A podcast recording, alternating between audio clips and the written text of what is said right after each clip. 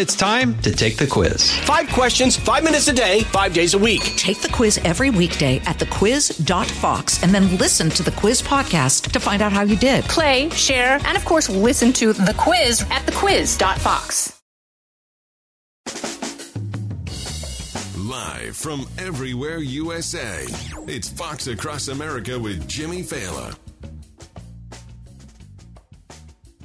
Oh, yes, it sure is.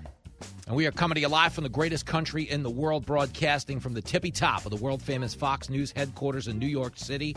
It is Fox Across America with Jimmy Failla, a man who did not shoot up a Buffalo store over the weekend. Some lunatic jackass did. And as you'd imagine in the immediate aftermath, the media has been busy blaming everybody but the shooter. The media is a bunch of losers. They really are, and we're going to get into that, as well as an announcement from Dr. Fauci that he wouldn't work for Donald Trump if he wins the presidency again. I love how Fauci says it as if it would be his choice. Get him out of here. Get him out. I mean, seriously, that's like me saying, I wouldn't go on a date with Christie Brinkley if she asked. Yeah, odds are the question ain't coming anytime soon. But of course, that clip from the MAGA king himself, and we will get into Trump today because a new report shows that a focus group spent six months coming up with the term MAGA King in hopes it would boost Biden's poll numbers. You gotta do better than that. 888 788 9910 if you want to help us do better. Uh, you know the rules on the show. Uh, you could be a Republican, you could be a Democrat, just don't be a. That is all. Happy Monday, everybody. I just got off the television with the great Bill Hemmer and Dana Perino. The clip is posted. It is on the Fox Across America Facebook page. That's where I do all my exclusive messaging with our listeners. So if you're new to the show, if you're new to that page, uh, go be a part of that community we're building. It's Fox Across America on Facebook. Uh, I will be on Fox Business tonight with Dagen McDowell at 5 p.m. And tomorrow night's a big one, man. I'm going to be on Gutfeld. Uh, Greg, our lovable comedy dwarf here at Fox News, uh, is having me do stand up comedy on his show, and that's quite an honor. It's the first time in the history of the show and the channel uh, that we'll have a live stand up set right here in New York at 11 o'clock. Pretty cool stuff, so I hope you can check it out. But right now, we're not talking comedy. Sadly, we are talking tragedy in the case of this horrific shooting over the weekend in Buffalo.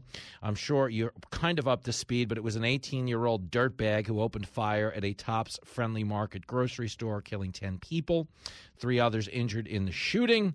Uh, according to Buffalo Police Commissioner Joseph Gramiglia, the suspect, Peyton Gendron, would have started looking for more people to kill had he not been arrested. Uh, authorities saying 11 of the victims are black, while two of them were white.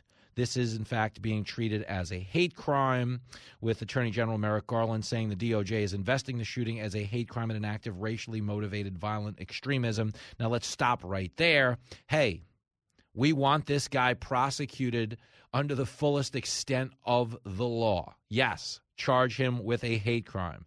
Yes, hold him accountable. Okay, no two ways about it. What we don't want everybody doing is what we're doing. Is in the aftermath of every one of these hideous shootings, it devolves into an exercise in blaming everybody but the shooter. You know, we'll hear about the NRA and oh, they got blood on their hands. I got to be honest, man. I mean, you can answer for me, but did the NRA kill anybody this weekend? The answer would be no. No, they're, of course, firing some of their contempt over at right wing commentators. Did right wing commentators kill anybody this weekend? The answer would be no. You know, they say guns don't kill people, people kill people. Yeah, cable news anchors don't kill people, people kill people. People shoot people, which is why Fox News, if you remember, when a lunatic who was a Bernie Sanders campaign worker shot up a congressional softball field five years ago, nearly killing Steve Scalise.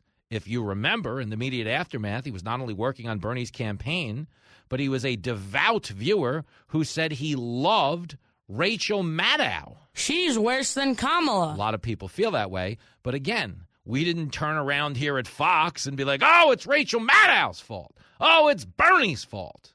But on the Democratic side of town, in the immediate aftermath of every one of these tragedies, there's always a rush to politicize them and to, for lack of a better word, weaponize the crisis. That's their MO. If there's a crisis, let's jump in and push our agenda. Gas is too expensive. Hey, buy one of our electric cars. Yo, jackass, we don't have money for gas. We don't have money for an electric car. I admire your honesty. I mean, but that's what they do. That's how this thing works, you know? What did the woman say yesterday? Katie Porter from California. I played the clip last week.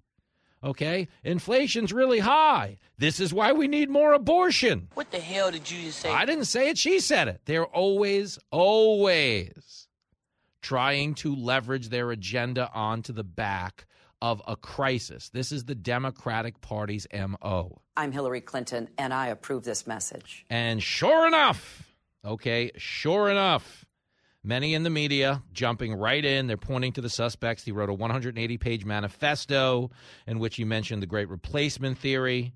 You've got anchors on MSNBC and, of course, CNN telling us, you know, oh, it's Fox News. Oh, it's Tucker Carlson. People aren't buying at CNN, you dumb bastards. On Morning Joe, Ben Collins flat out saying, There are people, I don't think we should be dancing around his name. There are people like Tucker Carlson who are directly trying to preach to these people. Yo, that's embarrassing. That's Im- it's flat out embarrassing that in this moment, they can't even give the victims their second of dignity, their second of mourning to try to weaponize this again and again and again. The reason the Democrats think this is cool, the reason the Democrats don't think it's shameful or tacky or self serving to run out and just dive in with their agenda is because the Democrats don't believe in personal responsibility. In their world, everything someone does bad is society's fault. I agree with that. No, no, it's not this guy that went out and shot people. It's the gun manufacturers. Hey, did the gun manufacturers tell him to use his gun this way? The answer would be no. No, no, it's not his reason they shot this way. It's the Fox News anchors. Did the Fox News anchors say, hey, go shoot a bunch of people? The answer would be no. No, but they don't believe in personal responsibility. It's the never ending mantra of victorhood over victimhood. The Republican Party preaches victorhood. You can do it. It's the greatest country in the world. We could be anything we want to be. The Democratic Party preaches what? You can't do it. The deck is stacked. You'll never get ahead. Democrats are so full of crap. They don't believe your actions are your own. And this is hurting us because their insistence on weaponizing their agenda at all costs is oftentimes denying us an opportunity to have a real conversation about why this is happening. Okay, I don't want to get into the whataboutism of hate crimes. But if you understand this lunatic, this dirtbag, a guy who should die in prison or die of an electric chair or, you know, lethal injection, whatever you could do to the guy. Okay, this guy doesn't deserve to be around. There's no defense of this guy. That should be question number one. How do we rid the earth of this dirtbag? Okay, that's concern number one. But my concern number two is, and everyone knows this, there's a really massive double standard when it comes to hate crimes, and it is driving a lot of crazy people crazier. An example I would give here is multiple reports say that this shooter had one of the names of the Waukesha parade victims on the barrel of his gun. Okay, if you remember, a black man in Waukesha, Wisconsin, after posting extensively on social media that it was time to rise up and kill white people in the aftermath of the Kyle Rittenhouse verdict, he went out and drove a car through a Waukesha Christmas parade and mowed down 42 people. A black man who said, I want to, it's time to kill white people, runs over 42 white people, and the FBI tells us, yeah, we're not sure the motivation here. Come on, don't bullshit me. But that's what they did.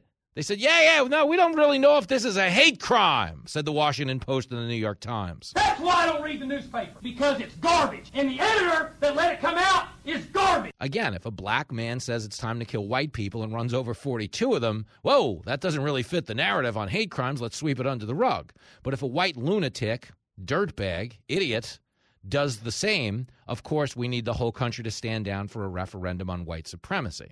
Now, again, I want this guy prosecuted to the highest extent of the law, but what I want more than anything else is a standard, a standard way of reacting to this sort of thing. Because when you have a double standard, you have no standard. Bingo. Okay, this is a guy, and I don't doubt there are other loonies out there that see the one way street that reporting has become. We're told every day you open up the paper whites are bad, whites are evil, whites want to do bad stuff. And again, we should all be able to process that without committing a hate crime. But if you're really concerned about fringe lunatics, we should stop poking this bear relentlessly, the bear we call a double standard. Okay? Jim Acosta, he wrote, Oh, Fox has done nothing to stop Tucker Carlson's dangerous rhetoric. That's what Jim Acosta said. That was embarrassing. It's humiliating. Because what does Tucker do every night? He tells the truth. Okay? There's an article in the New York Times that was published uh, in 2018 in response to the Democrats losing the Georgia gubernatorial race, specifically saying, yes, we can replace all the white people in Georgia. We just need to be migrating into more Latinos and we can get them out of there. Okay, Democrats don't like when you call them out on exactly what they're doing. That's considered racist. That's considered horrible. But it's also considered the truth in a lot of ways. And this guy in his manifesto, okay, he did not write like, I love Fox News. Uh, I'm doing this for Fox News, but that's not going to stop the media from trying to claim that he did because, again, the politics are always more important than the people. He knows what he's talking about. So, as we get more details on this shooting and, you know, justice is meted out, I will applaud that. I will be thankful for that. Uh, I do not uh, have a sliding scale of what is and you know isn't a hate crime, meaning it doesn't need to fit my narrative. If a right wing lunatic does something, I want them held accountable. If a left wing lunatic does something, I want them held accountable. Because what do they both have in common? They're lunatics. They don't belong in our society. But the people who get out of bed looking to score political points on the back of a tragedy aren't concerned with helping society. They're not concerned with helping black Americans. Okay, you got 10 black Americans shot Okay, you got two white white white Americans shot and killed. But what I see them as is people. Moms, dads, brothers, sisters, you know, boyfriends, girlfriends, coworkers, whatever the roles they happen to constitute in society, they're not here anymore. Okay, and that's horrific. And even more horrific to me, even sadder so, is we've got this, you know, unspeakable tragedy. And there's so much more, so much more effort being made today to weaponize this strategy, to politicize this strategy, than there is to mourn the victims and to make sure it never happens again. And I'm out here in the real world and I know what's right or wrong or bullshit. Jimmy Failla. He's got great charisma. Yeah. He's always dressed fantastic. He has what I call it. This is Fox Across America with Jimmy Failla. Hey, it's Clay Travis. Join me for Outkick the Show as we dive deep into a mix of topics. New episodes available Monday to Friday on your favorite podcast platform and watch directly on outkick.com forward slash watch.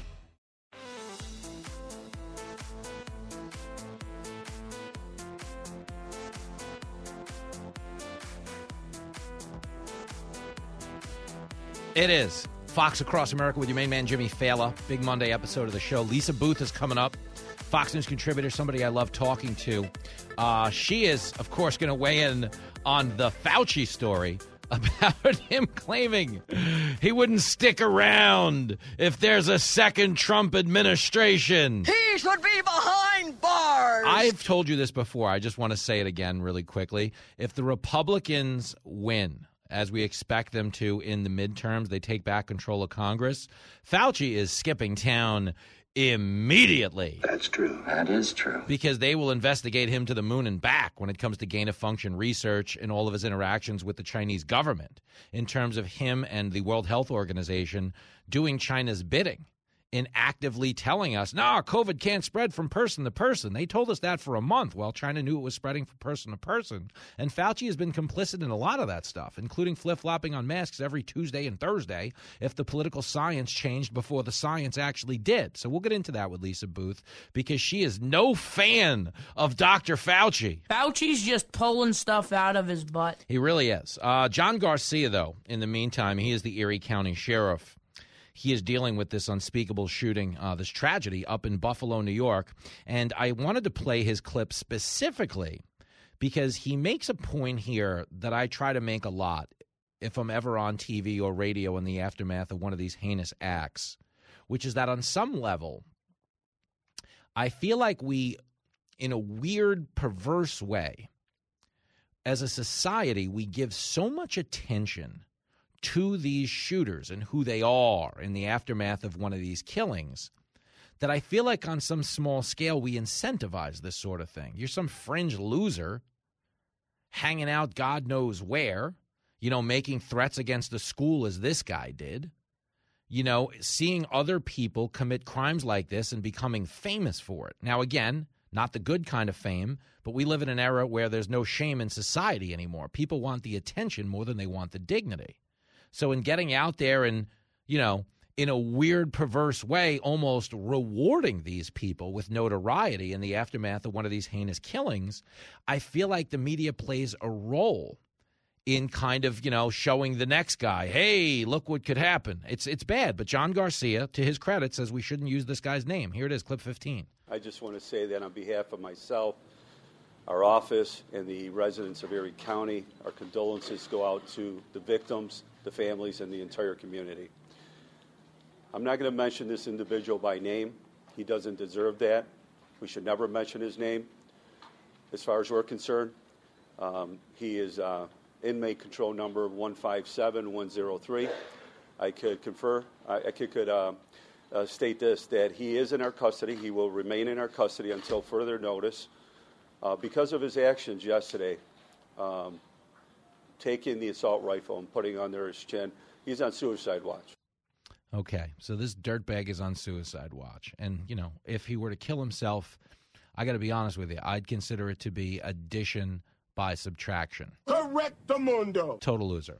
Uh, the role we can all play, and I regret it because I have said his name on the air, this dirtbag shooter, and I try not to. Um, every time one of these happens, unfortunately, you don't want to give them the notoriety you know, but it's a sick thing about our society. You could be sitting home right now writing a song as good as anything Paul McCartney and John Lennon banged out in their heyday, and you might die without anyone ever knowing your name. But if you walk into a mall and shoot at a few people, you know, your name's all over the news. It's a bad incentive structure.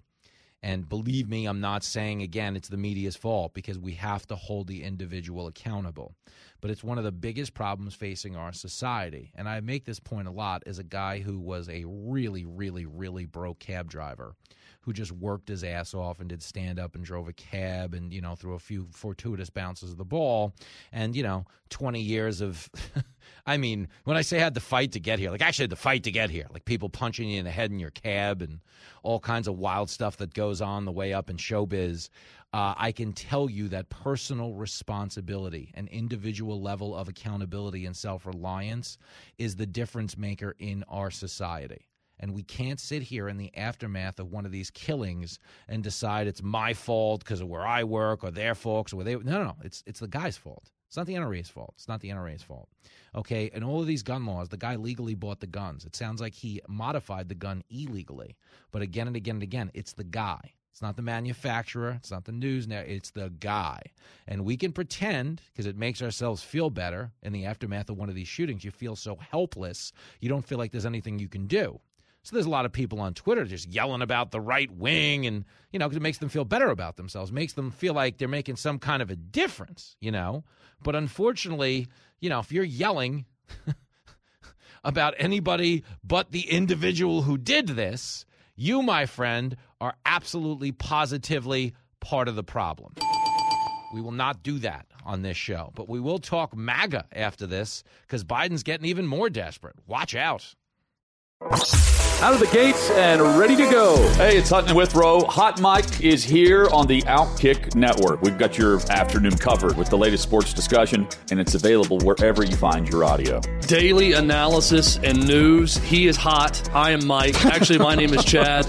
His name is Jonathan, but you get the picture. We're going to bring it every single day. Whatever you want to call us, we'll respond to. We just want you to respond to what we're dishing out every day. And while you're here, we hope you subscribe to the podcast, like, subscribe, and share.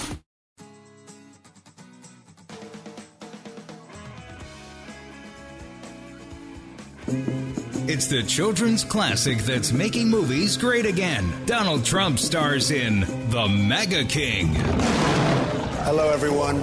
The king has returned. The President of the United States is completely nuts. We hold these truths to be self-evident. All men and women created by go. You know the you know the thing. You don't even know who you are. And only one man can save us now. The great MAGA king. Can the king help Joe Biden find his marbles? Or will he lose his way against the Russian kleptocracy? Putin's kleptocracy. Uh, yeah. Kleptocracy and klep, the guys who are the kleptocracies. Lie down before you hurt yourself. The MAGA King, starring Donald Trump. I'm really rich. And Joe Biden. I keep forgetting I'm president. Now playing in Mexico, Japan, China. I love China. And coming soon to Puerto Rico. We love Puerto Rico. There it is, Fox Across America with your main man, Jimmy Failla. You heard a lot about the great MAGA king last week because there was an internal calculation by the Biden administration. They basically said to themselves, hey, look, we can't change anything between now and the midterms. So let's just try to horrify people into voting for us by reminding them that Trump is going to get us all killed. He's a lousy dad, but he's right. Never mind that none of the problems we're experiencing right now happened under Donald Trump. We didn't have a 40 year high in inflation under Donald Trump. We didn't have a wide open border that led to an all time high in fentanyl overdose deaths under Donald Trump. We didn't have unaffordable gas under Donald Trump. It was $2 a gallon lower. And you know what else we didn't have under Donald Trump? A shortage of baby formula. Oh, wow! Yo, we're out of baby formula. In the richest country of the world, in the world, we have babies that can't get their formula. Jen Psaki, if you remember, she left the White House for the final time this past Friday. Psaki sucks. Kayleigh was so much better. But she managed to tell a few more lies along the way. One of the big ones, and I just find this so funny, man, is this MAGA king crap. The king of MAGA, ultra MAGA. I can't believe it's not MAGA. You know, she tried claiming with a straight face, with a straight face, that Biden came up with the nickname MAGA King. That is a fact check false. And how can I make that claim? Are you ready? Wow. A woke think tank reportedly spent six months coming up with the phrase ultra MAGA. According to the Washington Post, staffers at the Liberal Center for American Progress Action Fund developed the phrase. This was a woke think tank that invested six months in coming up with the phrase. Everything woke turns to. Number one. Number two, like, who with a straight face asks to get paid after coming up with something that stupid because it backfired spectacularly and Trump and the and the Republican crowd are embracing the term ultra MAGA. Believe me, any MAGA sounds good juxtaposed against a 40 year high in inflation, a porous border, a 32 year spike in the murder rate, okay, unaffordable gas, unattainable baby food. I mean, yo, the country has never been worse in our lifetime than it is right now, ever. It's never been worse. Never been worse in all of my years on this earth than it is right now under Joe Biden. Think about that. Biden sucks. Okay, and their response was, well, we'll spend a bunch of money on a focus group. They'll give us a, a term. We can use the term, and that'll get us a bunch of votes because people will get mad at Trump. I said this to Harris Faulkner on Friday. I was on with the Queen of Daytime. And I said, you know, mobilizing voters along the lines of, hey, vote for me just because you hate those people doesn't work anymore. It was an actual viable strategy under Trump because the world was doing well, because the country was doing well. That's the truth. We had manufactured adversity under Trump. What did we fight over for four years? Trump's a Russian asset controlled by Vladimir Putin. But we fought over a pretend problem. It was manufactured adversity by the Democrats. That's what they did. And people were willing to buy in. People had time in their life for manufactured adversity. Trump slandered veterans on Veterans Day. 23 people in that room went on record as saying he never slandered the veterans. But the Atlantic ran the story anyway with no on record sources. You can't handle the truth. No, they can't. Okay, but again, it was manufactured adversity people ran on. The problem is when you're dealing with real adversity, like I said, low income Americans, people living on fixed incomes, are getting smoked right now. If you've got a baby right now that needs formula, a baby with an allergy that needs specific formula, you got a real big problem on your hands right now. And according to Jen Psaki, what did she say? Ah, you know, don't worry, we're going to have the shelves shelved. We're going to have the shelves stocked in the coming weeks. This is clip five. Oh, clip five. We are working on every lever here to expedite uh, addressing this uh, and to ensure that when people go, when mothers go to the grocery stores in the coming weeks, that, that they will see uh, the, the uh, shelf stocked. get her out. Out of here. So that's the message. Understand, that's the message. If your baby is starving, no, no, we're going to have the shelves stocked in the coming weeks. Don't worry about it. Imagine that. Your baby is starving. No, no, we'll handle it in a couple of weeks. Imagine calling the fire department. Hey, house is on fire. No, no, we're going to be there in a couple of weeks. You'll see. Wait, what? It's on fire now. There's a problem now.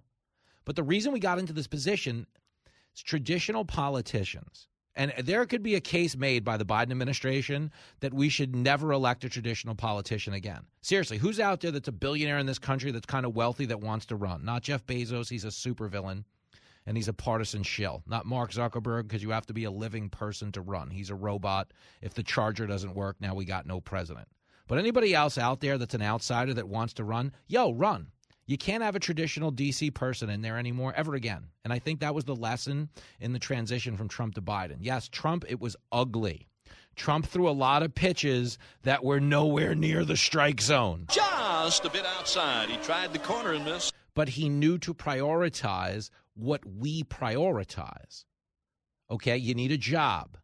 You need a safe path to the store so you can go spend money on goods. You dig? You need a border that's secure so the people around you aren't overdosing when they do recreational drugs. You need to support police. You need your NATO allies to pay their fair share. And oh, by the way, you don't need to send $50 billion in cash assets to the biggest state sponsor of terrorism in the world. That's stupid. Use your common sense. But that's what Barack Obama did. I don't see you doing any better in the booty department. But the point is, a case could be made after watching Biden. You should never have a traditional politician be president again. You just shouldn't, because they're so much more concerned with the perception than the reality. It's not the reality is, hey, we got a problem, but the perception is, well, how do we convince people it's not a problem? And once it comes time to accept that it is, rather than solving it, let's throw all of our effort behind blaming somebody for it. That's what they do. I mean, if you followed inflation, inflation wasn't a problem. Now it's not a problem. What are you talking about? It's not a problem, not a crisis. Till they acknowledge that it is a crisis and they say, oh, it's transitory. It won't be here for long. And then when it's here for long, they say, MAGA. It's like the border. Nah, the border's not a crisis. You put a quarter in the swear jar. It's not a crisis. Then a few months go by. All right, it's a crisis, but it's seasonal. It's going away. It won't be here for long. Now here you are a year and a half later. MAGA. That's what they do. They're doing the same thing with baby formula. We went from, oh, this isn't an issue. Joe Biden said, you know, if we would have been mind readers, we wouldn't have had this issue. Here is clip one. If we'd been better mind readers, I guess we could have, but we moved as quickly as the problem became apparent to us. And we have to move with caution as well as speed because we got to make sure what we're getting is in fact first rate product. That's why the FDA has to go through the process. You were lying your ass off. Oh, we should have been mind readers. Here's Brian Deese on CNN. He's your NAC director, flat out saying they knew the shortages were there in February. It's clip nine. Well, as a as a um, uh, as a parent and with friends and, and, colleagues, it was we uh, was aware that that people were starting to have uh, trouble uh, in stores. Uh, but we were aware of this uh, from when uh, the FDA had to take its action back in February with Abbott and with the steps in the Michigan facility. And we have had a team on this from the FDA and in the interagency process since then. And the steps that I mentioned are steps that have been taken over the course of multiple weeks, and we are ramping those up. So essentially, they knew back in February. They knew that back in February. Did Joe Biden do anything? Did Joe Biden have a plan? The answer would be no. If you don't believe me, ask Elise Stefanik. Here she is, clip 10. When I reached out in February from my office to the FDA, we received no substantive response. Joe Biden simply has no plan. Come on, man. No, dude. Okay, there is no plan. Babies are starving, and you're worried about blaming corporations and Big MAGA. Listen to Pete Buttigieg. This is clip three. Fundamentally, we are here because a company was not able to guarantee that its plant was safe, and that plant has shut down. But that is the federal government's job as regulators to help ensure As regulators, yes, but let's be very clear. This is a capitalist country.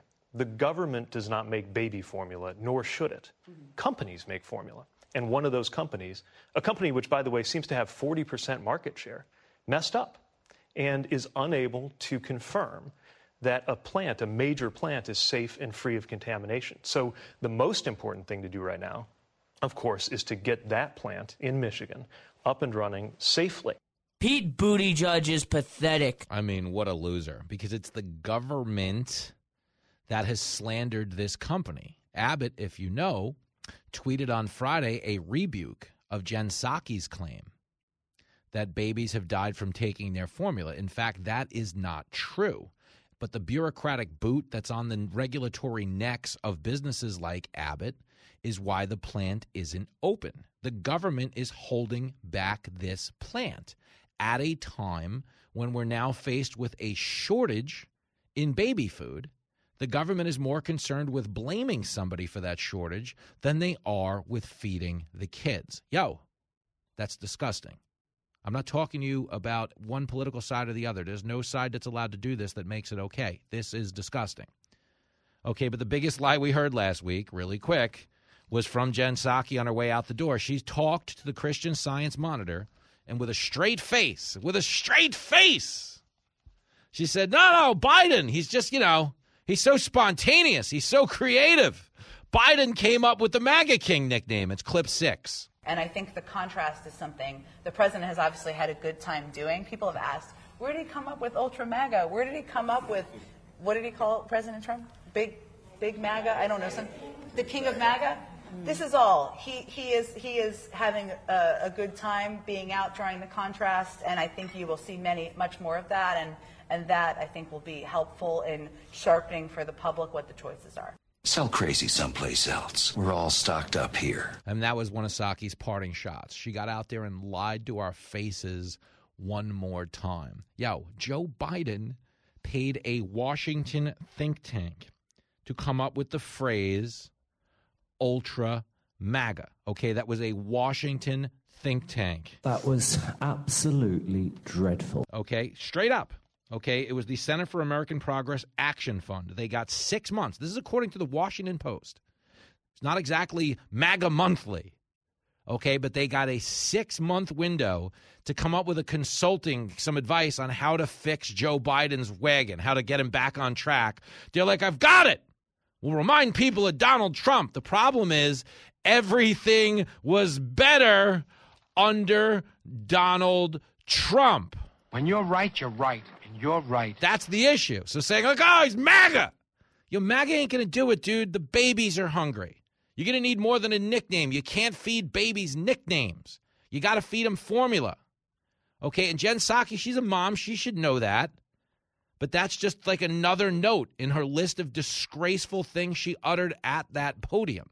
Okay, Joe Biden didn't come up with the phrase ultra MAGA or the king of MAGA. Joe Biden reads what's ever in the prompter or he doesn't get his pudding cup. I'm Kamala Harris, and I approve this message. He's not coming up with anything. Joe Biden, no, nothing. Joe Biden is not allowed to say anything of his own volition except, hey, can somebody change my diaper?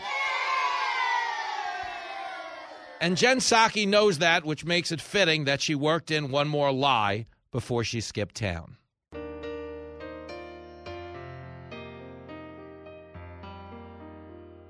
Psaki told lies all the time, covered up for hunters' crimes.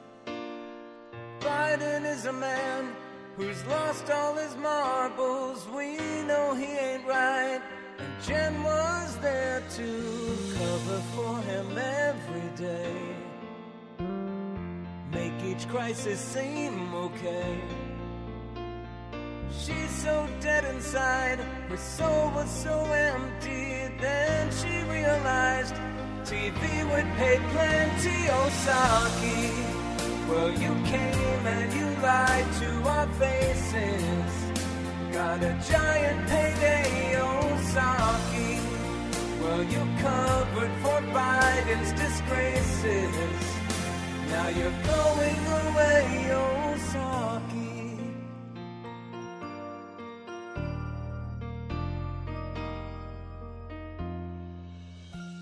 You're hanging out with Jimmy Failla on Fox Across America.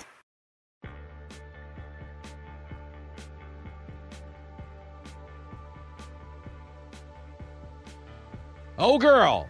It is Fox Across America with Jimmy Failla. Busy day in the show today. Lisa Boothe's coming up. Will Cain is coming up.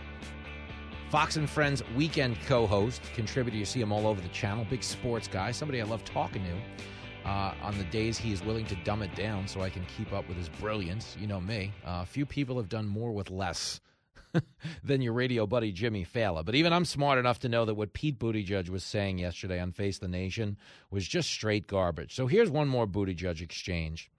He's being questioned about why it's taken so long for this administration to respond to the crisis. Understand that they knew in September, there was a whistleblower in September who said, We're going to have a major crisis on our hands as it pertains to baby formula. Okay, that was back in September. Okay, it's now May. Did Biden hatch a plan? The answer would be no. But Pete Buttigieg did put on his tap dancing shoes and try to get out of this. This is clip two.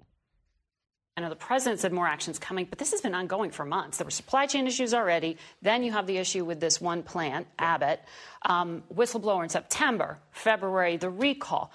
It's May. Why has it taken so long? The administration acted from day one after the recall, taking steps like creating more flexibility for the WIC program. There are more actions that are underway, including looking at imports. You ought to be ashamed of yourself. Secretary- no, the administration. They took active. They took steps from day one. You're not telling me the truth. Yo, if they took steps from day one, day one, okay, we're not in this situation, which is why it's so laughable. I keep playing you this montage. Remember when Biden got, you know, back into the White House? He talked about, oh, the media was like, the adults are back in the room. Anybody who has any um, connection to reality about what is going on around them should have watched that and said, the adults are back in the room. It, it seems as though we have a, uh, a professional adult once again in the White House who's just simply doing the work. Really, the, the theme I would say is the adults are back. Still, it is a relief to have adults in charge. Yeah, the adults are in charge. Unfortunately, they forgot to bring baby food uh, for the kids. So shameful. Live from everywhere USA, it's Fox Across America with Jimmy Failla. Hey, here we go, here we go. Coming to you live from the greatest country in the world. Broadcasting as we always do from the tippy top of the world famous Fox News headquarters in New York City. It is Fox Across America with your main man, Jimmy Failla. Fired up in this hour. We're going to be hanging with Lisa Boothe, a Fox News contributor a brilliant analyst at that.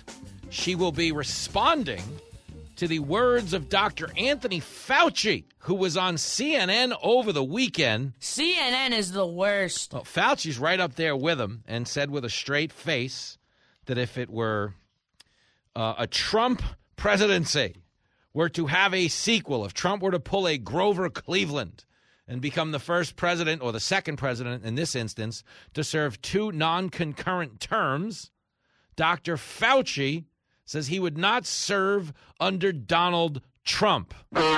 Why the clown noise, Jimbo?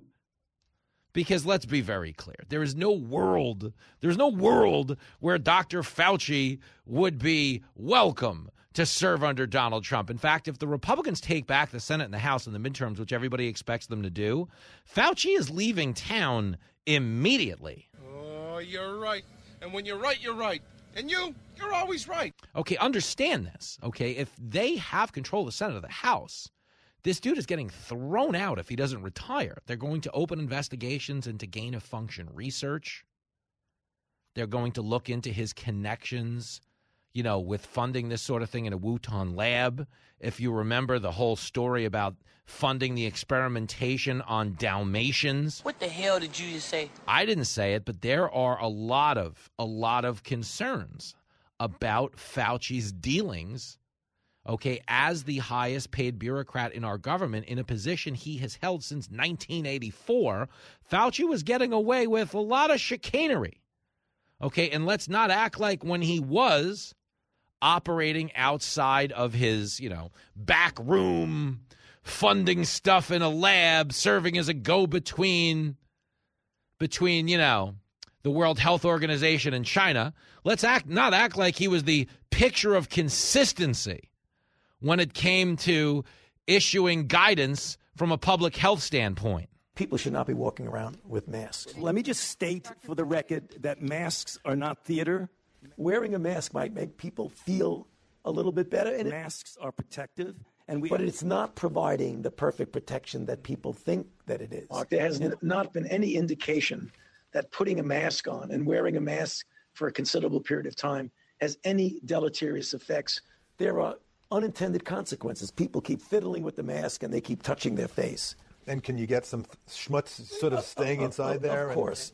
You do not need to wear a mask indoors if, in fact, you've been vaccinated. Good that you're vaccinated, but in a situation where you have people indoors, particularly crowded, you should wear a mask. So even if you are vaccinated, you should wear a mask. if, in fact, you are vaccinated, fully vaccinated, you are protected, and you do not need to wear a mask outdoors or indoors. When the children go out into the community, you want them to continue to wear masks. You know, if you look at, at, at children outside, particularly when they're with the family, uh, walking down the street, playing a game or what have you, don't have to wear a mask. This is the biggest schmuck I've ever met. I mean, really, Fauci. You are a sad, strange little man. Okay, when it came to guidance, understand that Dr. Fauci's, he's just been terrible public health initiatives, you understand, are for 330 million people. When you call audibles constantly, it takes a while for 330 million people to get your message. But when you call an audible every time the political science changes, you lose people along the way. Like here's Fauci on mandates just a few weeks before the vaccines became a thing. Another question from another student would you support a nationwide mandate of the COVID vaccine once it comes out? No, definitely not. You don't want to mandate and try and force anyone to take a vaccine. We've never done that. We don't want to be mandating from the federal government to the general population. It would be unenforceable and not appropriate. You suck, you jackass. Really think about that. No, no, no, we wouldn't have a mandate. You wouldn't do that. It's unenforceable. We've never done that. It's not the government's role to tell people what to put in their bodies. And then here he is a few weeks later saying, Get the mandate or you're fired. You shut your mouth, you bastard. No different than masks. You shouldn't wear a mask. Masks don't help, they don't do you any good. Don't wear a mask. Your kid shouldn't wear a mask. Why would anyone wear a mask? A few weeks later, hey, you better put a mask on or else. Gotta have a mask. Fauci's just pulling stuff out of his butt. A lot of people feel that way. Now, the Republicans in Congress are taking it a step further. They want to legally pursue this man if, in fact, they take back the Senate and the House and have impeachment power over Fauci, which is why he would leave immediately. Immediately. Okay, if in fact the Republicans do what we expect them to do in the midterms, which is just kick the Democrats' ass up and down the coast. oh, I'm in trouble. Yo, Biden, understand this. Biden is polling at about 31% with independents. Okay, when you're polling at 31% with independents, that means you're polling that way with everybody except some Democrats who voted for you and just don't want to admit that you suck. Tell him like it is. That's reality. If he's at 31% with independents, he's 31% with everybody. Biden is, by and large, he is the worst president we've ever seen. I agree with that. Okay. Dr. Fauci, in terms of his administrative capacity, right there with him. I agree with that. Like there is this discussion, uh, you know, Republicans are going to get rid of him because of his criminal dealings. And I got to be honest, There may have been some. I don't have the answer there, but I know they're going to look into him. But Fauci, he knows that's a thing. And this is him telling Jim Acosta, oh, I wouldn't serve under Trump. First of all, like, that's an option. This is like me being like, oh, I'm not going to go out on a date with Beyonce. Gee, thanks, Jimmy. She was never going to ask. Yo, Fauci, Trump was never going to ask. But here it is, clip 20. If Trump were to return to the White House as president, um, and COVID is still a threat, or there's some other public health emergency, would you have confidence in his ability uh, would you have confidence in his ability to deal with the, the a pandemic of, of this nature? Would you want to stay on in your post? Uh, well, no. to the second uh, question. Uh, the, the, first question. I think is, I knew the answer know, I had to ask you. um, if, if you look at the history of what the response was during the administration, I think, you know, at best you could say it wasn't optimal. I mean, Fauci. You're a loser. Did you see that? And did you hear Jim Jim Acosta? Jim Acosta leading the witness with his line of questioning, which is what he was famous for doing at the White House podium. You know, if Trump were to return to the White House, would you have confidence in his ability to deal with a pandemic of this nature? That's the question. Yo, Jim Acosta. Woo! Here's one for you. Would you have confidence in Trump's ability to deal with the pandemic? I got to be honest. You should have a lot more confidence in Trump's ability than you do Joe Biden's. What can I tell you, kid? You're right. When you're right, you're right. You're right. Think about it. Joe Biden famously ran for office saying what? Well, saying first and foremost that the vaccine didn't work and he would never take it. Let's just say there's a vaccine that is approved and even distributed before the election. Would you get it? Well, I think that's going to be an issue for all of us. If and when the vaccine comes, and it's not likely to go through all the tests that needs to be and the trials that are needed to be done. When we finally do, God willing, get a vaccine, who's going to take the shot? Who's going to take the shot? Think about that. This is politics as usual. Biden ran for office with him and Kamala telling you it's not going to go through the proper trials. It's not any good. Why would anyone take this shot? That's what he did. And then the minute he got into office, not even into office, when he was president elect, he got vaccinated on national TV. I don't remember that ever happening. But it did. Okay, he's been vaxxed, and he also got boosted on national TV. I don't remember that ever happening. But again, it did. Okay, but understand what's the contrast that Jim Acosta is trying to draw here out of Fauci? Hey, Trump was so bad with COVID. How could you possibly serve under this guy again? Understand, Joe Biden ran for president and said what? Any man who presides over as many deaths as Donald Trump doesn't deserve to be president.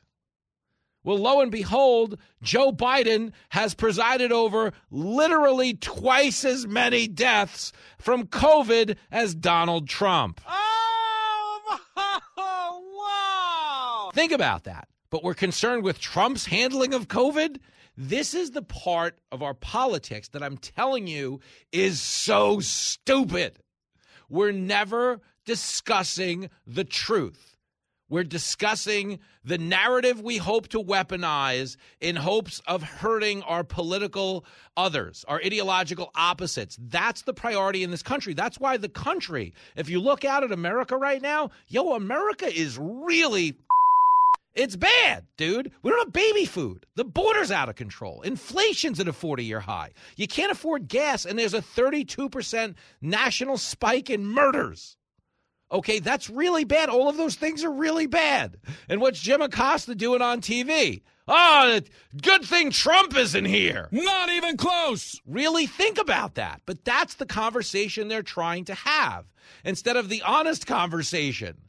Okay, Fauci, any American, I'm not running the Donald Trump Radio Defense Fund. I personally don't even think he's going to run in 2024. I really don't think he's going to run. I don't even think he's going to run. Okay, so understand, I'm not here like some Trump shill looking out for the Trump man at Mar a Lago. Don't get me wrong, I'd love to go see Melania. She's a fox. I mean, man. But I don't care. I'm not here to shill for one guy or one party. But if we were having the, you know, an honest discussion, everyone on earth would be thrilled if you had Trump handling COVID as opposed to Biden because Biden's COVID response has been horrific. Horrific. Yo, he has twice as many deaths as Trump does. Twice as many.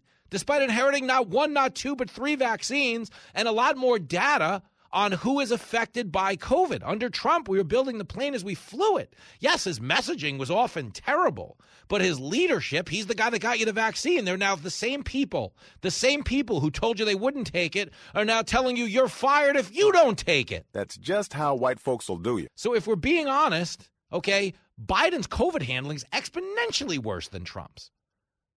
Okay. And the one thing they both have in common, though, if you want to draw a thread, is Dr. Fauci. And Fauci won't be here if Trump wins in reelection if he does run. Okay. And it's not even because of alleged criminal activity and Republicans want to investigate him, it's because he sucks at the gig.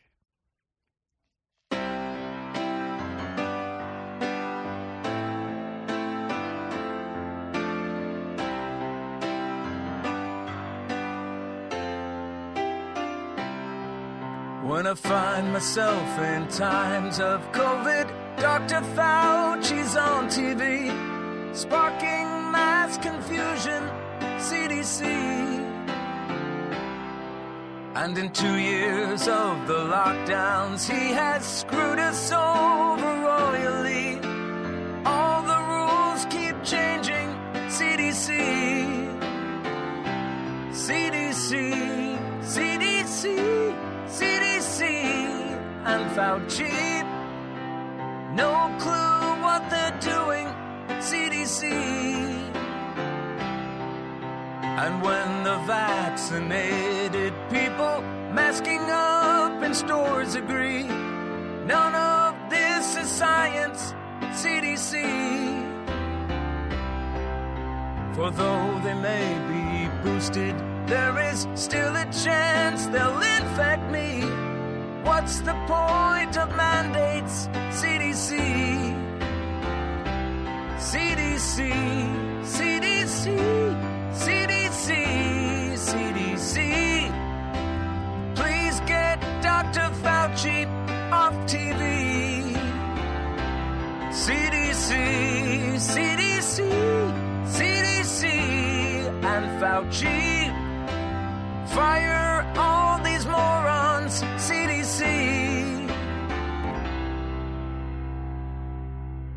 Don't go anywhere. Fox Across America with Jimmy Failla. We'll be right back.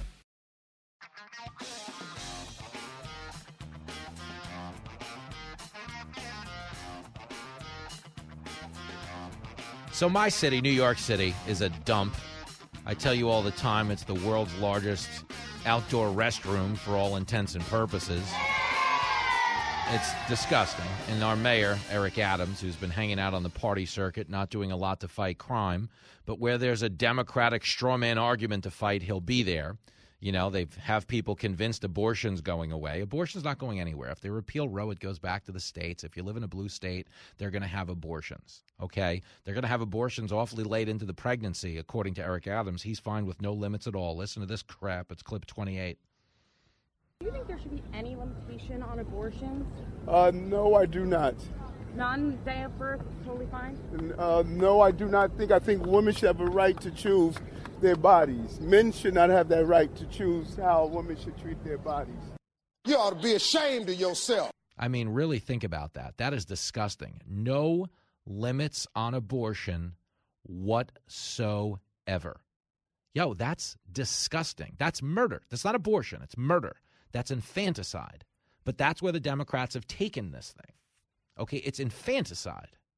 And understand the lie they keep telling about abortion's going away. Abortion's not going anywhere. Okay, if they send it back to the states, a lot of red states are going to ban it. Okay, with exceptions to rape and incest.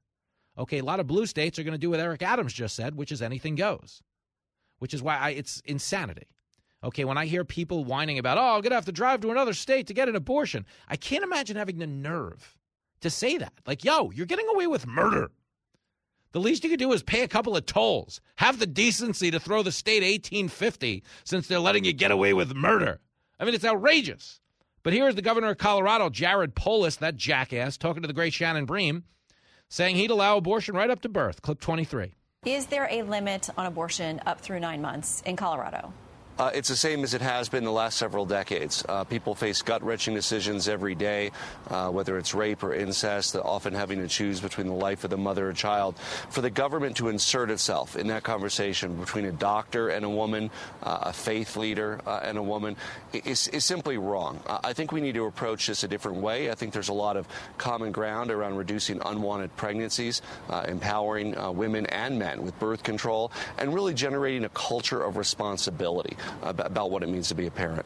Okay, and I will take that as a, a yes that there is an option for abortion up to birth. Yep. Garbage like you just makes me sick. An option for abortion up to birth. What the hell is the world coming to? Understand. I just want you to understand this. We're going to talk about with Lisa Boothe next. We're going to get some Fauci stuff, get into some abortion stuff. The left wants you to believe that you're the radical. Oh, the people who oppose us, they're radicals, the radical white, they're right.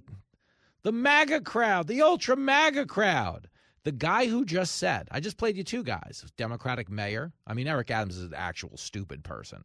Like he's the mayor, you know, um, because he's an idiot. New York is an idiot. They vote Democrat no matter what happens. I mean, they elected Bill de Blasio, Bill de Blasio, who's polling behind ISIS when he ran for president managed to become the mayor of New York, mainly because Anthony Weiner couldn't stop sending pictures of his junk to women on Twitter. Oh, yes, I've read about that in the Bible. But the point is, okay, these are two Democratic leaders echoing the sentiments of all Democratic leaders in that there should be no limitations on abortion no matter how late into the pregnancy we go. Yo, that doesn't make you the extremist for opposing them. It makes them the extremist, and you need to be louder about that because these people are disgusting. I think he's got a point.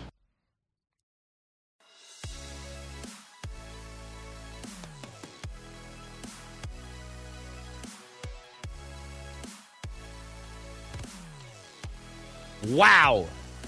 The band is fired up.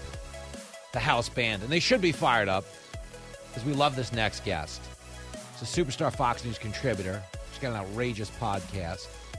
Uh, I always love talking to her, but I'm in a little bit of a pickle today because we've been really bagging on Dr. Fauci for the last half hour. And she, of course, is a huge fan of Dr. Fauci. so I don't know how it's going to go. Lisa Boothe's here. Hey, Lisa Boothe. Jimmy, you know what I really appreciate about him? Mm his height. That's funny.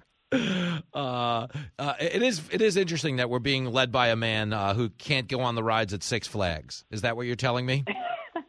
yes, yes, yes. So funny. Uh, maybe maybe maybe he maybe it's uh, you know, Napoleon syndrome or something. He feels like he has to compensate it by being a dictator and trying to, to rule us. So it's fascinating. Maybe it's a psychological thing. Yeah, there's some weird thing going on there. I and I we have so much to get to today, but I really I wanted to deal you in on this conversation I was having because like when Fauci says, "Oh, if Trump gets elected again, I wouldn't serve under Trump." There was no world. There was no world where he was getting that invite.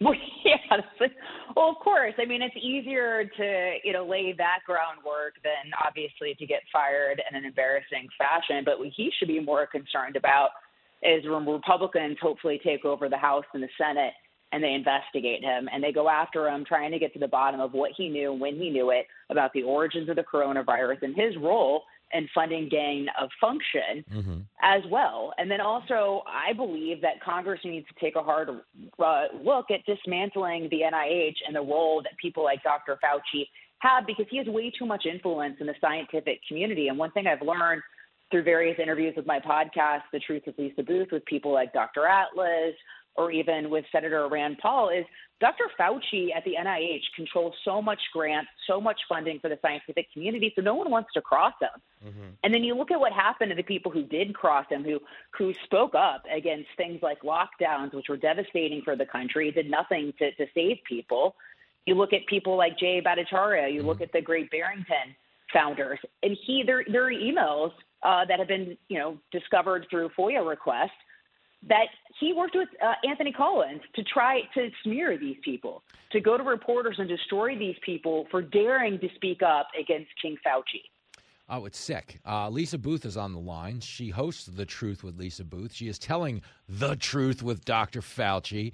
And what I'm so fascinated by is, you know, the the lead up to Fauci being asked that question yesterday, and this is a familiar refrain amongst Democrats. What I'm fascinated by is like I always say that we're living in the death of shame. Like people don't feel shame anymore. Um, and they're willing to look into a TV camera after getting hair and makeup and say anything if they think it reflects well on their side. Yesterday was a good example of that because what Acosta was saying to Fauci was, hey, would you be concerned about Trump's ability to handle a pandemic so much so that you couldn't come back? Like, if we were having an honest conversation about COVID, uh, Trump was exponentially better than Biden, if for no other reason than Biden has seen twice as many COVID deaths as Trump did. And Biden came into town with three vaccines. After bashing it on the campaign trail, he rides into office with three vaccines, sees twice as much death. Uh, you can tell me maybe his messaging might have slightly been more disciplined than Trump's, but his results are exponentially worse, no? Well, I think the economy would be much stronger right now Mm-hmm. if it was President Trump. We wouldn't ha- see the problems with inflation and the pain that Americans uh, have been suffering under. I mean, look, I, I, would have preferred if, if President Trump had never had shut down the economy, if we had Mhm. not done the 15 days to slow the spread. I mean, you have to give some deference for the fact that, you know, none of us really knew what was going on at the time. But, you know, beyond that, maybe getting rid of people like Dr. Fauci. But, you know, Look, I, I think with the vaccines, it was important to try to bring them to market. However, we should have never given immunity to the vaccine manufacturers, uh, or you know, set up this environment, which isn't Trump's fault. This is the Biden administration and the left, but setting up this environment where they were pushing to punish people who decided not to get a vaccine that wasn't in their best interest, and that hasn't really been fully fledged out in terms of uh, the research. You know, most vaccines have five to ten years of safety data. This is less than a year. Uh, you know, and so that wasn't, you know, Trump's fault. He was just trying to get it to market. But uh, yeah, I mean, I, I think you look at some of the evilness of Fauci and the left of just trying to push this on people, regardless if, if they need it or not. Yeah, it's a racket. And we're talking to the great Lisa Boothe. What's fascinating about it, though, is the people who pushed it, whether they needed it or whether you needed it or not, are now finally back to the my body, my choice mantra that seemed to elude them. Isn't it so funny how shamefully transactional this is? Well, it's also like, okay, yeah, when I didn't get the vaccine, that was my body, my choice, Mhm. because getting the vaccine's not in the interest of public health because everyone can get COVID regardless if you're vaccinated or not. It truly is a personal health decision and one that I didn't need. So I made that decision for myself. But when you look at, you know, now, you know, all these, all these leftists are saying, oh, my body, my choice. No, it's not your body. It's not your choice. We're talking about another life involved as well. Mm-hmm. And so that argument actually doesn't work for the left in this particular instance. And it's also like I have a hard time really buying in to anything they say at this point. When we just got through them telling us that like men can give birth and like women aren't women and, and they can't even really like describe what a woman is these days and we're birthing people. And then you know so it's like it gets a little confusing. And so I, I think the response from Republicans should just be, you know, I, I think Matt Walsh with uh, the Daily Wire has got like a new movie coming out, but I think this is the right approach of asking them, what is a woman? Then you define it. And then we'll have the conversation, you know, and they can't So- because they're crazy. So does this mean you're not going down to Disney to ride Snow White and the Seven Genders?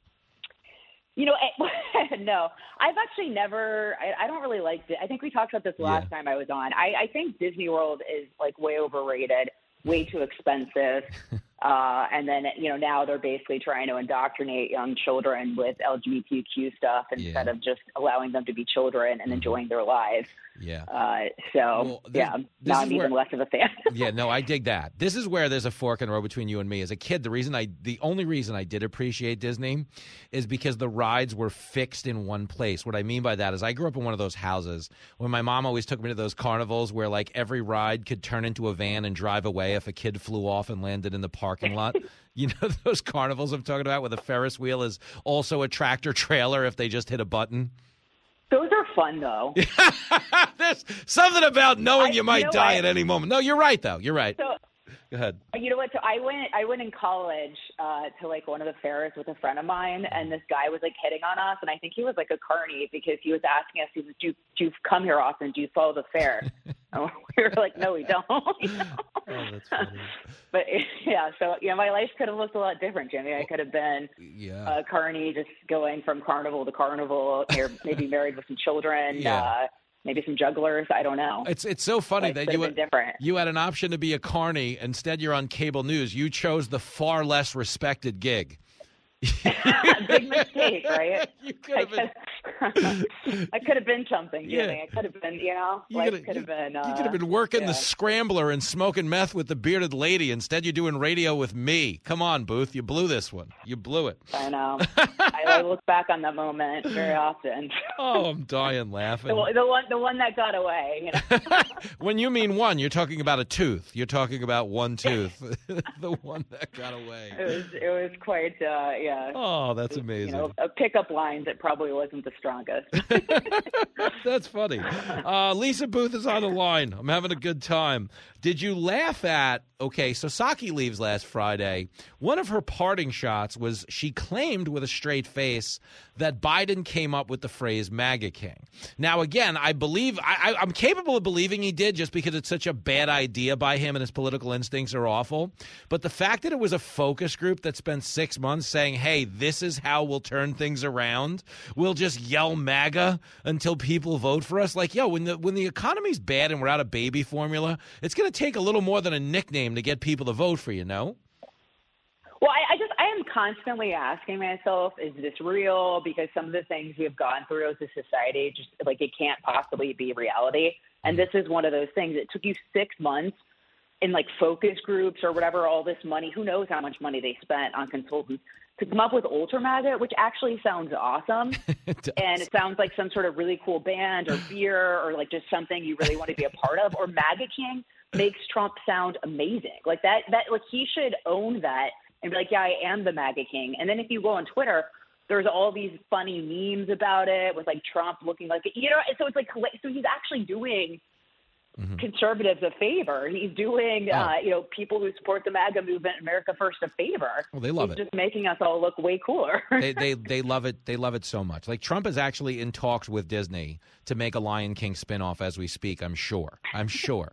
I'm sure. King, Yeah, yes, I'm, I'm yes. sure we'll be watching a trailer for it in the next five minutes if you're out there in America right now. But it's it's fascinating. And did you see Kamala talking about working together? I haven't played the audience the clip yet, but I'm gonna. But I, I don't know if they laid off the, the speech writers or if there ever were speech writers, but she is the most uncomfortable person in front of a microphone I've ever seen. Well, she is also just has an innate ability to say everything without saying anything. she just goes on and on, and it's like uh, I think I was like retweeting someone today or the other day who said that uh, it's like she failed to read her book, like Yeah, it's like a book report, and she failed to, you know, like it's just she just goes on and on. You're like, I have no idea what you're even trying to say. You make no valid points, but then she sits there, tries to act so like indignant and serious and Uh-huh. da da da, but then she never inevitably says anything of substance. But that's sort of her, right? She's just a woman of no substance who was basically given the position because Joe Biden wanted to check some boxes, Mm-hmm. and she checked those boxes, and he chose her. It's so spot on true. Uh, next time she should just make a diorama. Remember when back in the day, instead of reading the book, you could just make like like here's a little scene from the book that I'd like to depict. The next time they ask her a question, she should just answer by playing with toys. I don't know. I don't know what to do here. It's not pretty. Can I tell you a funny story? Yeah. So there was a class in college, and uh, like he would call on us randomly, and you would have to basically explain the, uh, you know, that you're assigned reading to the class. And that was also how he checked attendance. And then I like basically sent him an email. I was like, "Oh yeah, I'm sick. I'm not going to be in class today." It was like I think it was the last class of the the um, semester.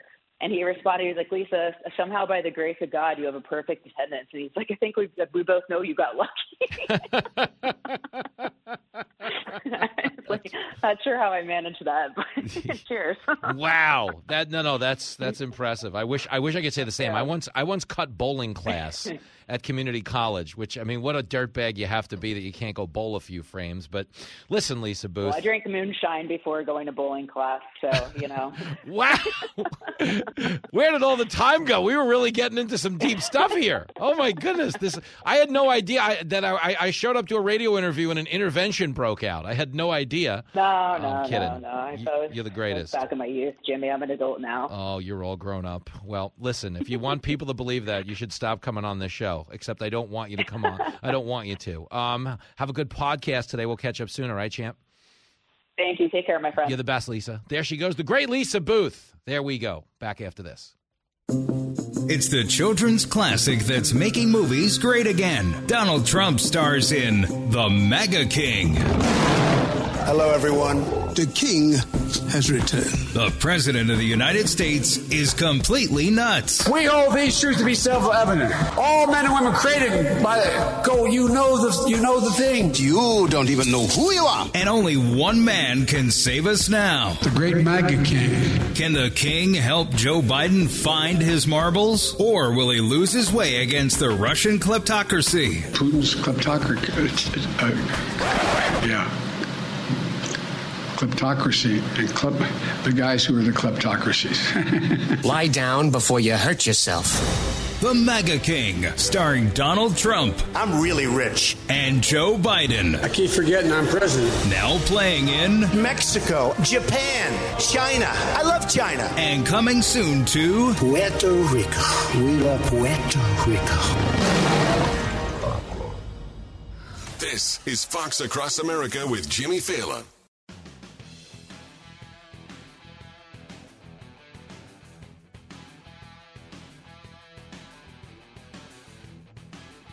It is Fox Across America with your main man, Jimmy Failla. Fired up in the next hour, Will Cain, the co host of Fox and Friends Weekends. He will stop by, class the join up. But his opening act, uh, she hails. She's in France right now. And uh, somehow she has snuck past security, and we're putting Linda back on the air. Yo, Linda! Jimmy, you always surprise me. Hey, girl. Uh, well, the last time you were on, right? Uh, you get on the phone with me. And I'm like, Linda, we only have a minute, but we love you. We're going I to commercial know. break, and then you tell me the most dramatic abortion story I've ever heard, and I we just have to like hang up and be like, all right, free concert tickets to the 99th caller. It was uh, it was yeah, weird. it's been kind of yeah, and several people called me, and I've had a really crappy week because I've just been going, what the hell did I just? Sorry, I keep using these bad. You, no, no, listen to me. Remember this, Linda. There, there, are no judgments on this show, and nothing you ever say. This, the joy of our show is no one ever sounds crazy or out of line because I'm the host, and as long as I'm here, the rest of you are going to sound normal. That was the point of them giving me a show. Is it's empowering to Yeah. listeners. I'm the biggest mess on this phone call. With all due respect to you, who is a huge mess, but take it away. Where are we on this Oh. issue? Well, first off, one thing I want to say before I tell you the other stuff is that France, um, there it's 14 weeks, Mhm. the abortion law, Yeah. and when I try to tell them it's up until birth and even after, nobody believes me. No, and I know. have to actually give them posts and go, no, no, there's no way that the United States would allow that. I'm going, oh yeah, they do. anyway, Democratic states would let you abort a fifth grader if you wanted to. It's psychotic, Linda. oh, It- I mean, probably. I mean, we have abortion laws that are on a level with North Korea and China. I mean, that's bananas. No, no one in Europe has Exactly. this. hmm So no, no, people just don't believe me, and I have to provide all these stats. But anyway, last time I was on, um, I shared some really revealing stuff that was hard for me to reveal. Um, but I didn't. I did it in such a rush, and I was nervous that I didn't provide the right context.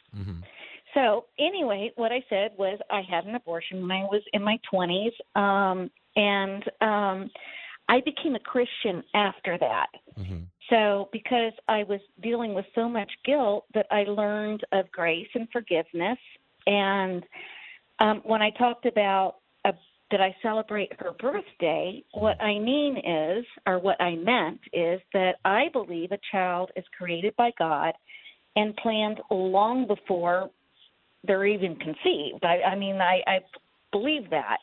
So, by God's grace, a child aborted has a birthday in heaven.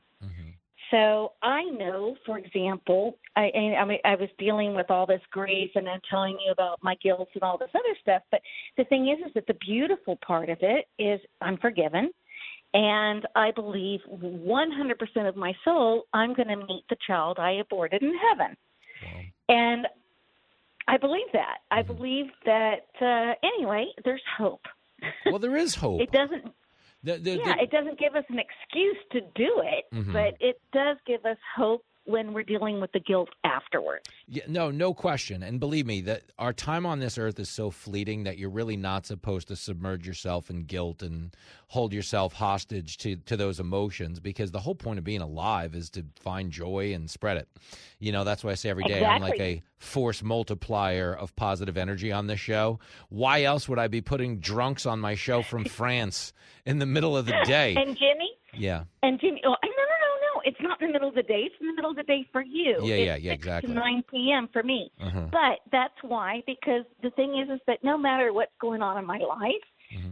I do have joy because of the way I live my life. But Mm-hmm. you bring every single time I listen to you on the radio, the joy you bring Oh, is girl. incredible. Oh, Linda, come on. I'm going to get emotional. We only have eight seconds left. At least we left on a high note this time. I love you, baby girl. Be well. Back in the next hour with Will Cain after this. Live from everywhere USA, it's Fox Across America with Jimmy Failla. Oh, yes, it is. And we are coming to you live from the greatest country in the world, broadcasting, as we always do, from the tippy top of the world famous Fox News headquarters in New York City. It is Fox Across America with Jimmy Failla, a man who is not going woke. Everything woke turns to. And apparently, the people running Netflix have finally figured it out. We're going to discuss it in this hour with the great Will Cain, co host of Fox and Friends Weekends, uh, Fox News contributor, guy who makes a lot of brilliant points on the telly, on the Will Cain podcast, uh, and a guy who is going to travel inside a discussion I had earlier today with the fine folks on America's Newsroom. Myself, Bill Hemmer, Dana Perino. Uh, if you missed the hit, it is on our Fox Across America Facebook page. Uh, but you don't need to go there. You're still welcome here in the next hour at 888 788 9910. Either way, wherever you are, however you consume this content. You could be one of those yahoos who listens at night before bed or, you know, or you're cooking meth in the Winnebago, Walter White style. I don't care how you roll. All I say is you be a Republican, you be a Democrat. Just don't be a. That is all. And as it pertains to this Netflix story we're going to discuss in this hour, there were a lot of people inside of Netflix that were being a. And the executives are done with it for a multitude of reasons. But at the tippy top of this hour, this is what you need to know, okay, about what's going on in this country. There was a massive, and I do mean this, there's a massive sea change underway right now in America where for the first time in our lifetime, the left is losing the culture war. They're losing it completely. They have alienated so many otherwise, you know, reasonable, objective people who might even be liberals, but are just patently embarrassed by association with a party that has become a grievance movement, a grievance movement based entirely in emotion with nothing to do with fact. He's a lousy dad, but he's right. Like what happens is when you're operating from a place of emotion, you don't realize that what you're doing sounds crazy, which is why, you know, Democrats are out there with a straight face telling you straight up, oh, there's no biological differences between men and women. Boys have a penis, girls have a vagina. Everybody knows that. Okay. Three weeks ago, before the SCOTUS draft leak, opinion got leaked. We were told men can get pregnant. Why do you do things like that? You're like a crazy person. And most people were like, wait, what? Men can men can get pregnant? They're crazy. Okay, they are because they're operating from a place of emotion. People got behind that. They then went from men can get pregnant to men shouldn't have an opinion on abortion because it's a woman's right to choose. And you're like, wait, if it's a woman's right, that means we're finally acknowledging that men can't get pregnant. Okay, but for a while there, they were a party claiming they could. They are a party right now that the abortion war is raging, is telling you my body, my choice. Okay, but what were they telling you a few weeks ago as it pertains to the vaccine? You got to get this vaccine. We don't care if it's your body or your choice not to. It's people with a dirty mind that think like that. And a lot of base people, basic people who aren't really politically active, who could go in either direction, have come to see the left, specifically the Democratic Party, as the party of hysteria, as the party of stupidity, as the party of social pressure that doesn't get its way through factual debate, but through censorship and character assassination. Democrats just call everyone racist so they go along with their stupid ideas. You know, and a good example today would be, you know, what happened in Buffalo over the weekend. We get this horrific shooting. Just awful. And there's no place in society for this type of violence, uh, no matter who commits it. But as you would imagine, today's one of those days where the entire the media is all over the fact that they're trying to blame this on the NRA. They're trying to blame this on conservative commentators. They're trying to blame everything, everything but the shooter. That's true. That is true. We should be talking today about what a dirtbag this is. How do we stop dirtbags like this from doing it again? You know, instead, what are we talking about? Oh, it's the right wing. Oh, it's the NRA. Yo, none of those people, none of those people shot up a Buffalo supermarket over the weekend. Sadly, tragically, a dirtbag did. And that dirtbag should die in prison or at the hands of some type of prison state sanctioned firing squad for my money. We don't need them. It's addition by subtraction. But again, the Democratic Party has thrown so much effort into just blaming other people, into weaponizing any type of tragedy or adversity to push their own agenda. Gas is expensive? Get one of our electric cars. Never mind that if you can't afford gas, you can't afford an electric car. They do this. Oh, inflation's got you down? Get an abortion. You won't have so many kids the people in charge of our culture are emotionally stunted and weird. I mean, really think about the fact that that comment made sense to Democrats. Katie Porter, flat out California rep. Well, you know, I think inflation underscores the need for abortion. You know how hard it is to find a sitter these days. Why not just kill the kid instead? You don't need to pick up a double shift that way. Why manage your money? You just take these kids, get rid of them. I mean, it's bananas. Janet Yellen flat out said to Tim Scott. So, Tim Scott, you understand how patently infuriating this is and disgusting and dismissive of the achievement of Tim Scott. Tim Scott's a South Carolina senator. He's the first black American to serve in both houses of Congress. He grew up in South Carolina, the deep South the son of a single black mother at the absolute bottom of the socioeconomic scale in society, a man who, through the hard work and sacrifice and gritty determination of his mom, grew up to find his way in the world on a level that very few of us ever will. I mean, Tim Scott is a historic figure. Do they have anything at all to say positive about Tim Scott and the Democratic Party? The answer would be no. No, the people who tell you they're the party of racial progress and inclusion, when Tim Scott actually gave a rebuttal to Joe Biden's State of the Union, he was greeted on Twitter with the hashtag Uncle Tim and the Democrats with a straight face, like, oh, this guy's a sellout. He's garbage. Ignore him. Okay. That's what they did. That is offensive, and it is not true. It is not true what they said about him, and it is offensive. Harris Faulkner's right. She'll be on the show this Wednesday. Okay, understand. These are disgusting people. And when you're operating from a place of emotion, emotion will often deny you the self awareness that should tell you you sound like a nut to everybody else. But because the Democratic Party has become the party of grievance, they have alienated so many people who would otherwise support them because we had a word growing up. We had a word for people who were offended by everything. Every single thing that went on, they had to make it about them and their offense. The word we had for those people was that was the word. like, oh, that guy was offended at everything. He's a that was the word. Okay. And Netflix now realizes okay, that it's crushing, crushing their bottom line right now. They lost over 200,000 subscribers. Their stock price plummeted because people don't go to streaming services for woke grievance politics. They want to escape from the adversities of everyday life, not be reminded of them every time they try to watch a video. So Netflix got crushed, and they finally realized in a post Dave Chappelle world, because if you remember, all of their workers protested. We're going to get rid of Dave Chappelle. He's transphobic. That is a fact check false. Dave Chappelle's comedy special that was so controversial ended the special. In the actual special, the one that's so offensive, he announces that he has set up a scholarship fund for the children of a trans comic who was the focus of his special. That's the feel good thing at the end, as he's talking about his relationship with the trans community and how he had a trans comic open for him. Okay, and how that comic ultimately did wind up committing suicide later in life. But because he had such a bond with the trans community in this specific comic, it inspired him to set up a scholarship fund for the kids.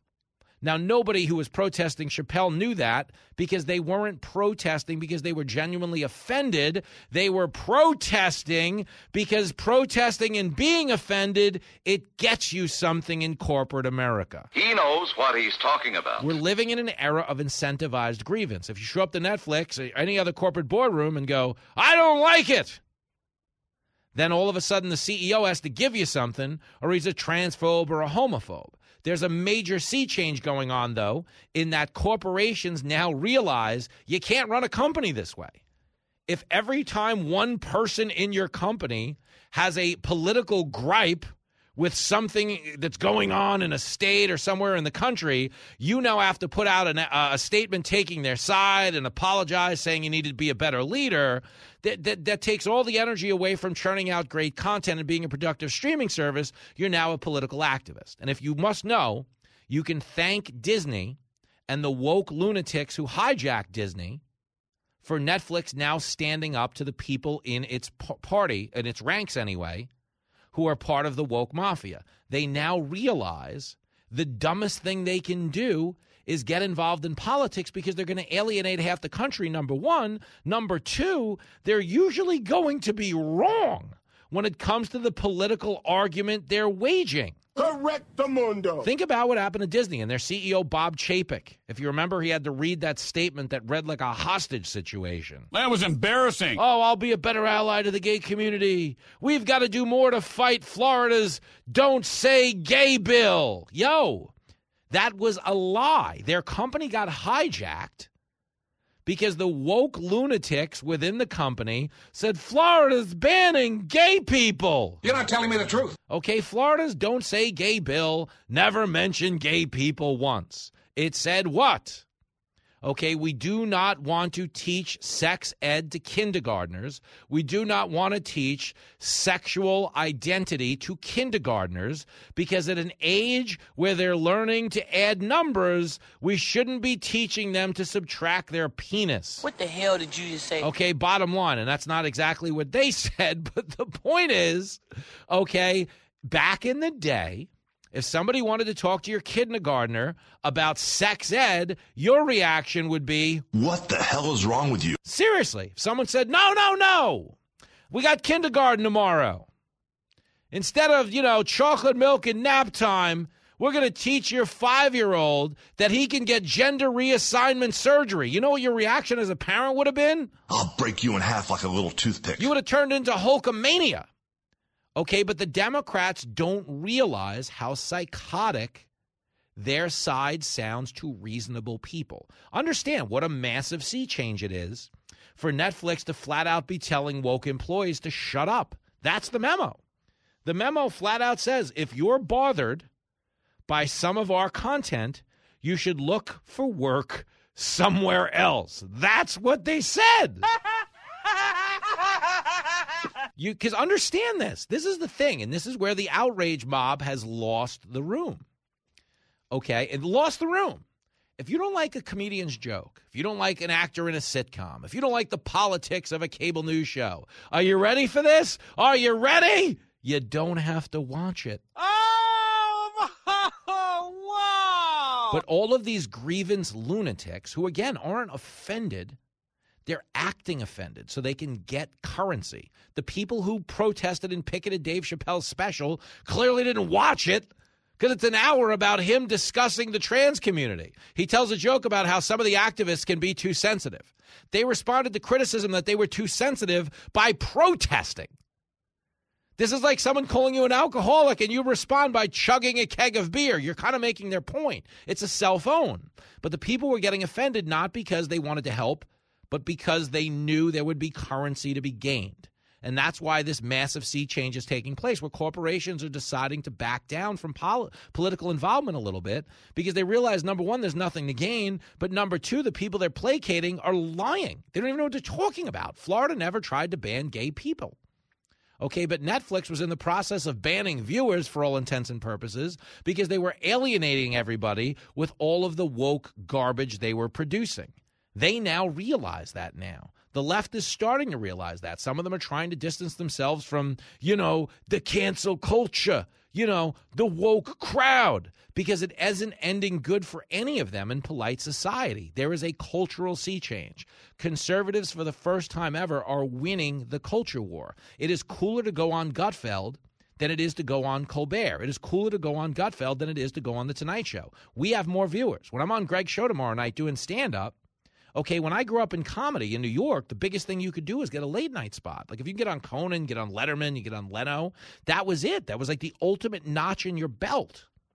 Okay, wow, this guy did Letterman. That's amazing. Well, tomorrow night I'm doing a show bigger than Letterman, bigger than any of these shows. And it's only that way because the people on the left completely lost the country.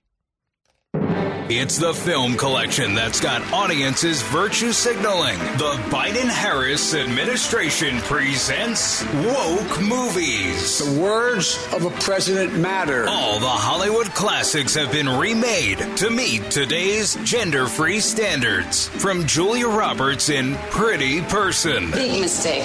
Big, huge. To Marlon Brando in The Godparent. I have a sentimental weakness for my children, and I spoil them, as you can see. You're lying to yourself if you don't want to see Jack Nicholson in A Few Good Them. You can't handle the truth. And the animated classic Cisgender Lady and the Tramp will have all the kids at your place. And I've loved kids jumping on my lap. Woke Movies, the first Oscars ceremony where everybody gets a trophy. I can't deny the fact that you like me right now. You like me. You're listening to Fox Across America with Jimmy Failla.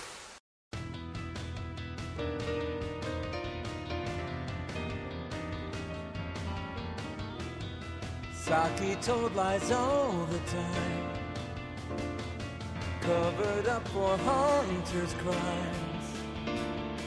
Biden is a man who's lost all his marbles.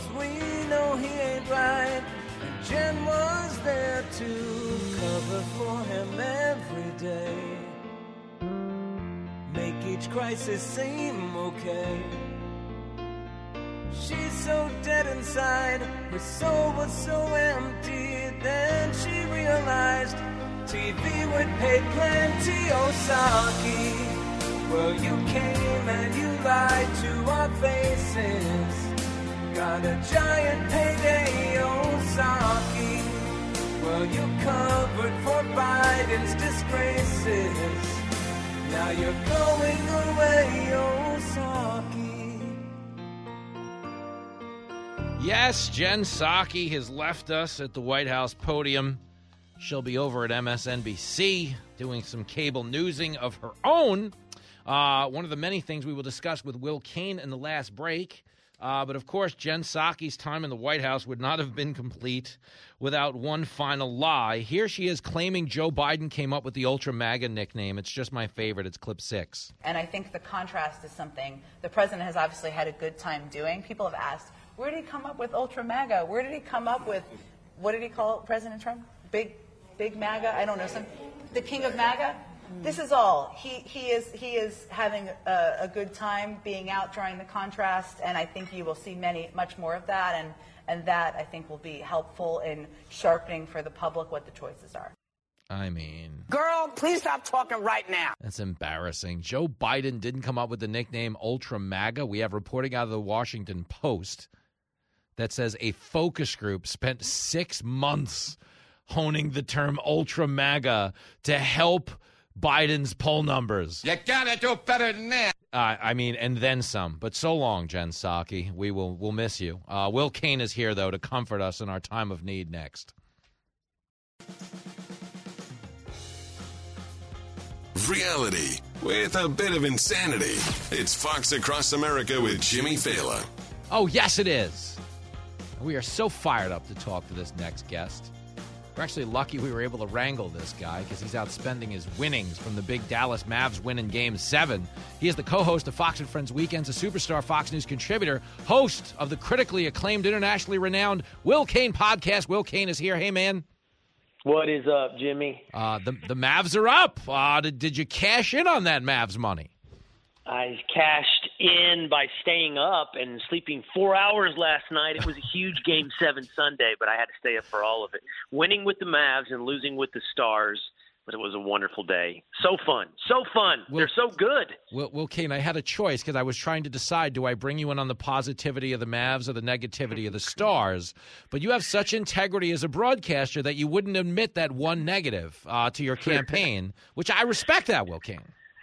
Well, I just had to be authentic with the audience. What I did last night, I stayed up. But I will say, my glee over the Mavs definitely outweighs my agony over the Stars. They look so good. And I know everybody watching and listening is here for a big sports breakdown on the Mavericks winning Game Seven and setting up a huge battle in the Western Conference Finals against the Warriors. But I'm still a child at heart, Jimmy. I love sports. I love it about you. It's my favorite thing about talking to you, man. Um, listen, I, I am a, as you know, I grew up in a big uh, New York sports house, um, and for us, there it's as hard as it is to fathom for a lot of younger people. I grew up in an era where the Knicks were competitive. You know, like when I was a kid in the '90s. I mean, our, our, our salad days were us losing the Eastern Conference Finals to the Bulls every year. But there was the one year Jordan went to ride around and play blackjack on on minor league buses and swing a baseball bat, where we got by Scottie Pippen with some help from Hue Hollins in the East Coast Finals, uh, the Eastern Conference Finals. So I I, I get it. Like I, I mess with the Mavs, and I'm actually I'm rooting for them. I, I I'd like to see them beat Golden State, and I have no love for the Celtics. You would imagine as a guy who grew up in a Knicks house. Yeah, and I remember those days as well, only to go on to lose to the Houston Rockets, which I have no love for the Rockets, but just a historical observation. Man, listen, let me just say this, this mm-hmm. and we'll leave this with mm-hmm. if you want. But um, the thing about the Mavs and watching them is they really do have this player that everybody is going to be a household name. Mm-hmm. And, and Luka Doncic is to watch this kid play basketball is to watch a human at the height of achievement. Know, in other words, he just he's mastered whatever this sport is. He's mastered it, and he's playing on a different level. And he's it's like I love guys who can play sports, Jimmy, in a way where it's like they they're time travelers, and and they're only time travelers by a matter of seconds. They live three seconds ahead of everyone else, and he lives three seconds before it happens at all times. He can see it and then therefore make it happen. It's it's like it's amazing. It's watching a wizard who Yeah. who is who is living in a different time zone. No, he's amazing. Chris, uh, he is, uh, to be fair, Doncic is the closest thing we have to Bo Jackson and Tecmo Bowl in real life. Did you play those Bo Jackson Raiders back Oh, in the yeah. day? Oh yeah, yeah. You had to have Bo Jackson. I mean, you fought with your buddy over who gets the Raiders. That was the because whole thing. It's unstoppable. You had either Bo Jackson or if you had Lawrence Taylor on the Giants, who I'm, you know, for the for the kids listening at home, LT was like my my NFL hero. I consider him the greatest uh, defensive player of all time. But uh, LT did have some, you know, some issues with substance. Uh, oftentimes at the Meadowlands, we were missing the 30 yard line. Uh, because someone snorted it. But you know what? Those championship banners ain't going to hang themselves, Will Cain. Thank you. no, they're not. They're Let me not. let me get you out of this. Uh, something I talked about on America's Newsroom today, and I saw you do a stellar hit with Harris Faulkner. Uh, but I wanted to get into this uh, specifically as my hit, and we can do Harris stuff too. But there's a big sea change going on in the country when a corporation like Netflix tells its employee, its woke employees, to shut up. And I think they've recognized that popular sovereignty is not with the outrage crowd, something we've known for years, but it has been a tyranny of the minority that was successful for the better part of four years. They've been shaking down corporations. But do you think, and this is my question, do you think Disney, in injecting itself into Florida politics, kind of became ultimately, you know, what Netflix is realizing is, hey, this was supposed to be, this was the moment we were all supposed to wake up in corporate boardrooms and realize this woke thing is a loser for all of us. Do you think that's what started this?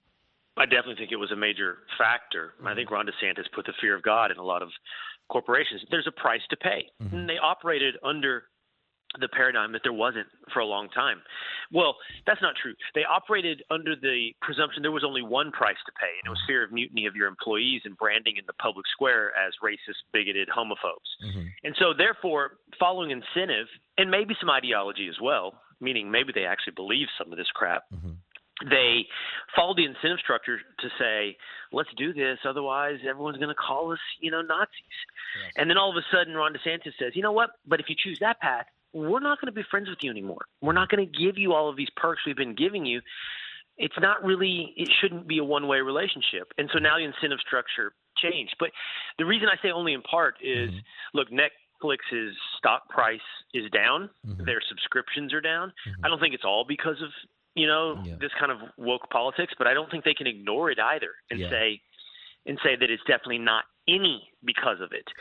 So I think all of those insten- incentives are in place. And then one last thing, I have accused corporate America of being spineless and weak, and I think they are. Mm-hmm. I don't know if it's true to their nature or if it's an epidemic. What I mean is, you don't really get to be the CEO of major American corporations by sniveling your way to the top. You don't mm-hmm. usually get there by being spineless, but there's been some kind of epidemic of spinelessness once you're there. Mm-hmm. So what I'm getting at is I'm sure that a lot of these CEOs are tired of taking orders from the cubicles, mm-hmm. right? I'm sure they're tired of living in fear of the HR department. And sooner or later they go, you know what? I'm, I got hired to make money and make this a good product. Maybe I should get back to it. That's a great point. We're talking to Will Cain, host of the Will Cain podcast, co-host of Fox and Friends on the weekends.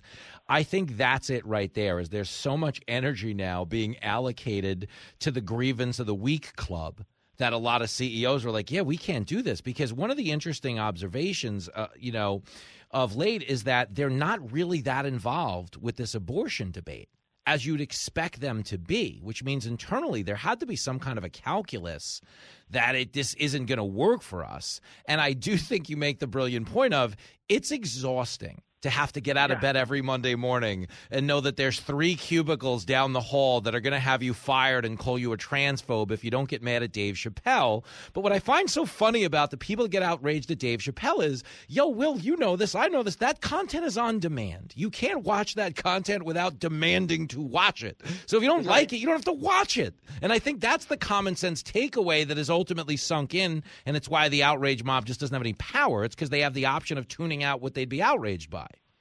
Now, here's the question mm-hmm. Is this a tipping point that is definitional for the culture? Mm-hmm. Or is it that it's actually, you know, sort of like a, not a stone, but but like a, a reed in the middle of the river. What I mean is, mm-hmm. we're, we're talking about this at the same time that the government's just launched a, disin, launched a disinformation ministry of truth.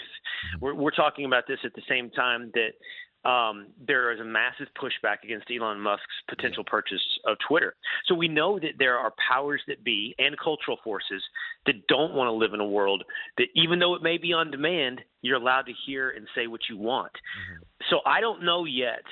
It, it could be, and you know, there was this tragic news over the weekend. You said that I um, I talked about it on Faulkner today, but like moments like what happened this past weekend and the fact that the shooter in Buffalo was radicalized with perhaps online content, mm-hmm. you know, falling down the 4chan rabbit hole or whatever he did, mm-hmm. is going to probably give the left a good amount of fuel to go back in on.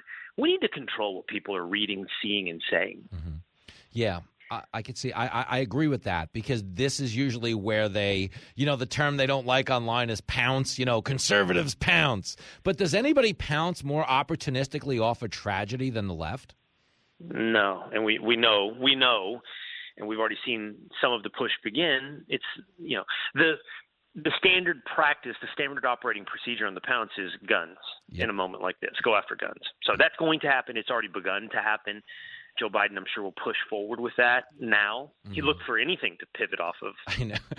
every other conversation, to be honest. But um, yeah, I, and I think the Democratic Party's been doing that that that pouncing, as mm-hmm. you say, on every crisis, mm-hmm. and and it's been, it's been a pounce to shove your agenda regardless of crisis. We've got an inflation crisis, push corporate taxes, you know, and, and that's one of a dozen examples. Oh yeah, you can't buy gas. Get an electric car. I mean, you know what the thing is, man. It, it, is fascinating, by the way, that they tried to you know weaponize electric cars on the back of the gas crisis because Elon Musk, the man they now consider to be the devil, is the biggest electric car manufacturer in the world. But on some level, okay, because the Teslas are badass, they do cool things, but I still consider electric cars to be he, like vehicular veganism, and that you've got to work it into the first sentence of every conversation. Do you still find that in your travels? I don't find many people that own them, but I think Yeah, that's true. right. uh, I actually really don't. I don't encounter many. I live in Texas, Yeah. you know, so Mhm. I, I know more people that own F-150s than electric cars. I really don't think I know anybody that owns an electric car. By the way, I don't. It's crazy. I can't think of one No, off the top of my head. But it is like Harvard. You said it's like veganism. It's like how long do you have to hang out with the dude that went to Harvard before he tells you he went to Harvard? Usually not very long. That's a that's that's the nice thing about me is I very rarely crowbar Nassau Community College into the conversation. It's just and they always say it in the same way. By the way, where'd you go to school? Boston. Okay, there's a lot of schools in Boston, but that's the euphemism. That's the that's the like preppy way to say you went to Harvard. You know, like the understated rich way to say it. That's that's old money of education. You know what I mean? Like not flashy new money. That's not the guy. That's not flaunting your education like a Ferrari. That's like Yeah. I went to school in Boston. Oh, you did? I'm Boston College. That's what I say from now on. I went. Oh, you, oh, BC. Yeah, that a good football program. No, I'm sorry, Harvard. they make you fish for it too. It's not enough to just get the validation. Yeah, no, I always I always counter and brag that I went to Harvard State, which is you know not quite Harvard, but uh, you know we all got to start some we all got to start somewhere. Um, really quick, um, if you hired a consulting firm, uh, gave them six months of wages, and they came back to you with Ultra MAGA or MAGA King, are you paying the bill, Will Cain? I want to know. Hey, where did Super come in? If it, was it second? Was it a big gap between Ultra and Super MAGA? I, I love that they turned into Gatorade flavors. There's like MAGA Arctic Blast, you know, Extreme MAGA, MAGA Sport. It's uh, but it's still like it's so desperate because it's like internally they're saying, "All right, we have no deliverable. We have the midterms coming. We have no deliverable to the voter. We're just going to find fun ways to say MAGA." Is that what we're down to now? I don't even know if it works, but for some reason, since this story's come out, there's this scene in The Big Lebowski that keeps coming back to my head where, mm. you know, the dude's car has been stolen and you know used as a toilet by by homeless vagrants, and he gets it back and he says to the officers, like, I mean. Man, do you do you have any leads or anything like that? He goes, leads, leads. Yeah, we got a team of guys down at the department working on this. like, what's the team of guys that were working on Ultra MAGA? Like, what was that conference room like? I want to see that team. And, and thinking back on what, yeah, no, uh, this is not much of a, not, not exactly the '92 Dream Team, if that's what we're discussing. Uh, it's more of the uh, the Michael Keaton movie where the people escape the nut house. That movie, The Dream Team. No, it's a mess, and uh, I, I think the next couple of months are going to be really entertaining. Uh, but in terms of the desperation, you know, we really are in garbage time in a presidency, and we're not two full years into it. Yeah, but it's not even halftime. yeah, it's cra- it's crazy. You know, I mean, you won in a blowout last night, but you know, we've all seen those That's what NBA. this is. Yeah, exactly. No, that's what this is. Did you watch the Mavs game last night? Of night? course. The Mavs were up by 30 at halftime. Yes. They were up by 46 at one point. That's what this presidency is. It's not even halftime, and the opposition's up by 30. And they're not even shooting well, the opposition. No. They're not even, they haven't even started to hit their threes yet. doing anything good. It reminds me of like I growing up in the '80s. The Yankees had no pitching, and uh, you know Phil Rizzuto was a shortstop, and you know he played played for the Yankees back in the day. And he was he was like he was our John Sterling in that he would make home run calls, and the ball would be caught by the second baseman. You know, it'd be like, "There's a drive to left." Oh, actually, Willie Randolph caught it. Sorry, I take that back. He was a mess, but like you could always tell. Like he would usually tell stories in the eighth or the ninth inning if there was like a lull and the game was a little bit of a blowout. Uh, before they brought in Dave Righetti in a Ford Taurus, and he made things interesting.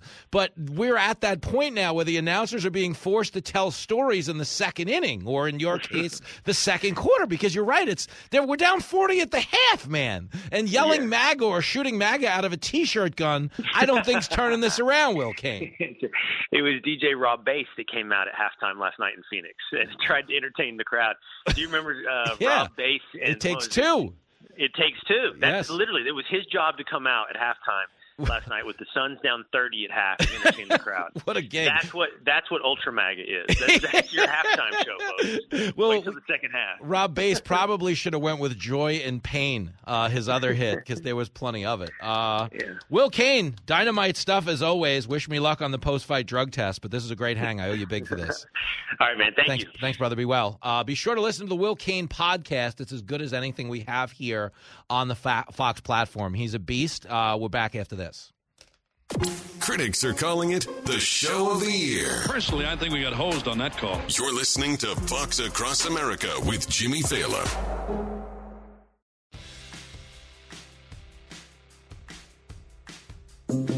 It's the children's classic that's making movies great again. Donald Trump stars in The MAGA King. Hello, everyone. The king has returned. The President of the United States is completely nuts. We hold these truths to be self-evident. All men and women created by go. You know the you know the thing. You don't even know who you are. And only one man can save us now. The great MAGA king. Can the king help Joe Biden find his marbles? Or will he lose his way against the Russian kleptocracy? Putin's kleptocracy. Uh, yeah. Kleptocracy. And klep, the guys who are the kleptocracies. Lie down before you hurt yourself. The MAGA King, starring Donald Trump. I'm really rich. And Joe Biden. I keep forgetting I'm president. Now playing in Mexico, Japan, China. I love China. And coming soon to Puerto Rico. We love Puerto Rico. It is Fox Across America with Jimmy Failla. And yes, as Will Cain was saying, it is garbage time. Actually, I was saying it. Will Cain was nodding along approvingly. Uh, but it is garbage time in the Biden presidency. We are not even two years into four, and the guy is all out of ideas. They're not focusing on deliverables for the American people between now and the midterms. They're yelling, literally yelling MAGA. Here is Biden doing it in Chicago, clip eight. Remember those long lines you'd see on a television? People lining up in all kinds of vehicles just to get a box of food in their trunk. How quickly we forget. People were hurting. And what did the MAGA crowd want to do? forget it. Oh, Lordy Lord, he's desperate. Oh, he is so desperate. Biden sucks. well, remember the box of long lines, and what did the uh, what did they tell me to say so I'd get my pudding cup? Oh, the MAGA crowd. What did the MAGA crowd say? Yo, dude, you got to do better than nicknames. You're talking about people lining up to get a box of food, which I don't even get the reference, but babies under your leadership don't have formula right now, Joe Biden. Okay? The idea that we're all going to get mad at MAGA instead. Not even close. Yo, it's a really desperate time in America. And we'll be fine. We'll have elections. You're all going to be okay. The Republicans are going to take back the Senate. They're going to take back the House. They're going to come through on about 3% of the promises they made. But the point is, they will stop the progressive lurch to the left, which at this point is really the biggest threat to our country. But we'll be back to turn it around and hold them accountable again tomorrow. You got some big testicles to pull this off, bro. Sure do. Party's over. See you tomorrow.